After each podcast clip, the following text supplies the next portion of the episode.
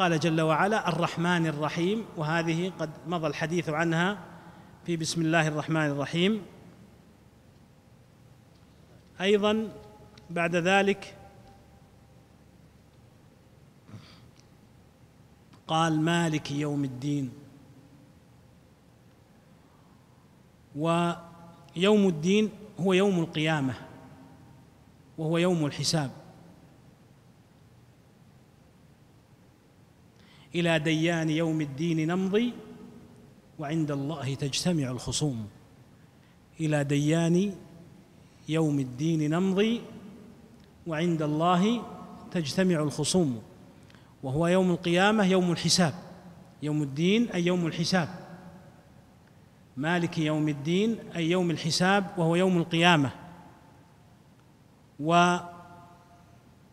ومالك يوم الدين وهو اليوم الذي يجازى فيه الخلائق. وقال مالك يوم الدين مع أنه سبحانه وتعالى يملك الدنيا والآخرة.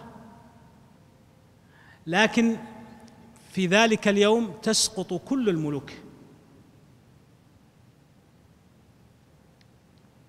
وجاء في الحديث أن الله عز وجل يقول أنا الملك. أين الجبارون؟ إلى آخر الحديث. فكل الأملاك تسقط يوم القيامة. يسقط الجبارون والمتكبرون والظلمة ولا يبقى إلا ملك الله جل وعلا الذي لا يحول ولا يزول. وفي قراءة سبعية ملك يوم الدين. في قراءة سبعية ملك يوم الدين. قلنا إنه يوم الدين أي يوم الجزاء والحساب. وهذا اليوم العاقل يستعد له. وهو يوم حساب دقيق. ويوم القيامة تنشر الصحف وتظهر الدواوين وما كتب على الإنسان في هذه الحياة. وعلى المرء أن يستعد لذلك اليوم. وليعلم أن ذلك اليوم يوم لا يغادر فيه شيء من الأعمال.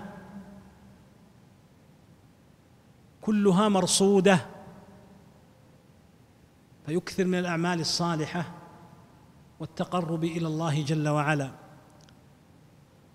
و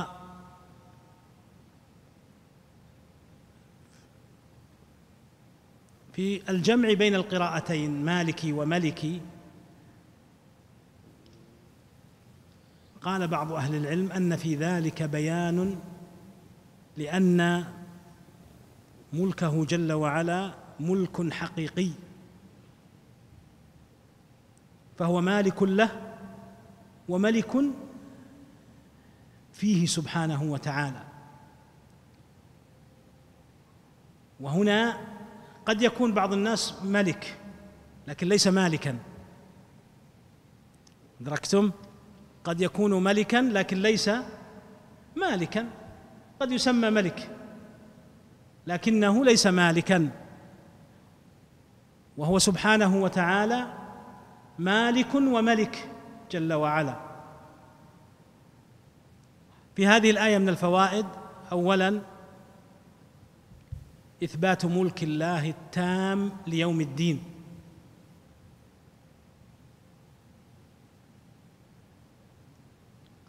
حيث تتلاشى فيه كل الملكيات. والجمهوريات. كله يتلاشى. كله يتلاشى. ولذلك فإن في الدنيا ملوك غير متوجين من هم؟ من هم الملوك غير المتوجين في الدنيا؟ قول بس قد يكون العالم تذله الدنيا أحيانا أو يكون يعني تبعا لآخرين قالوا إن بعض أهل العلم قال إن ملوك الدنيا الزهاد ليس معنى الزاهد الذي ليس معه شيء إنما الزاهد الذي عرفه الإمام أحمد رحمه الله الذي لا يفرح بإقبال الدنيا ولا يحزن بإدبارها. الزاهد لا يفرح بإقبال الدنيا ولا يحزن بإدبارها. وهذه درجة عالية درجة عالية وكبيرة. لا يفرح بإقبالها ولا يحزن بإدبارها هذا هو الملك. الدنيا لا تساوي شيء عنده. أيضا من الفوائد إثبات البعث والجزاء إثبات البعث والجزاء. أيضا من الفوائد المهمة لنا جميعا الحث على العمل الصالح والاستعداد لذلك اليوم. الحث على العمل الصالح والاستعداد لذلك اليوم.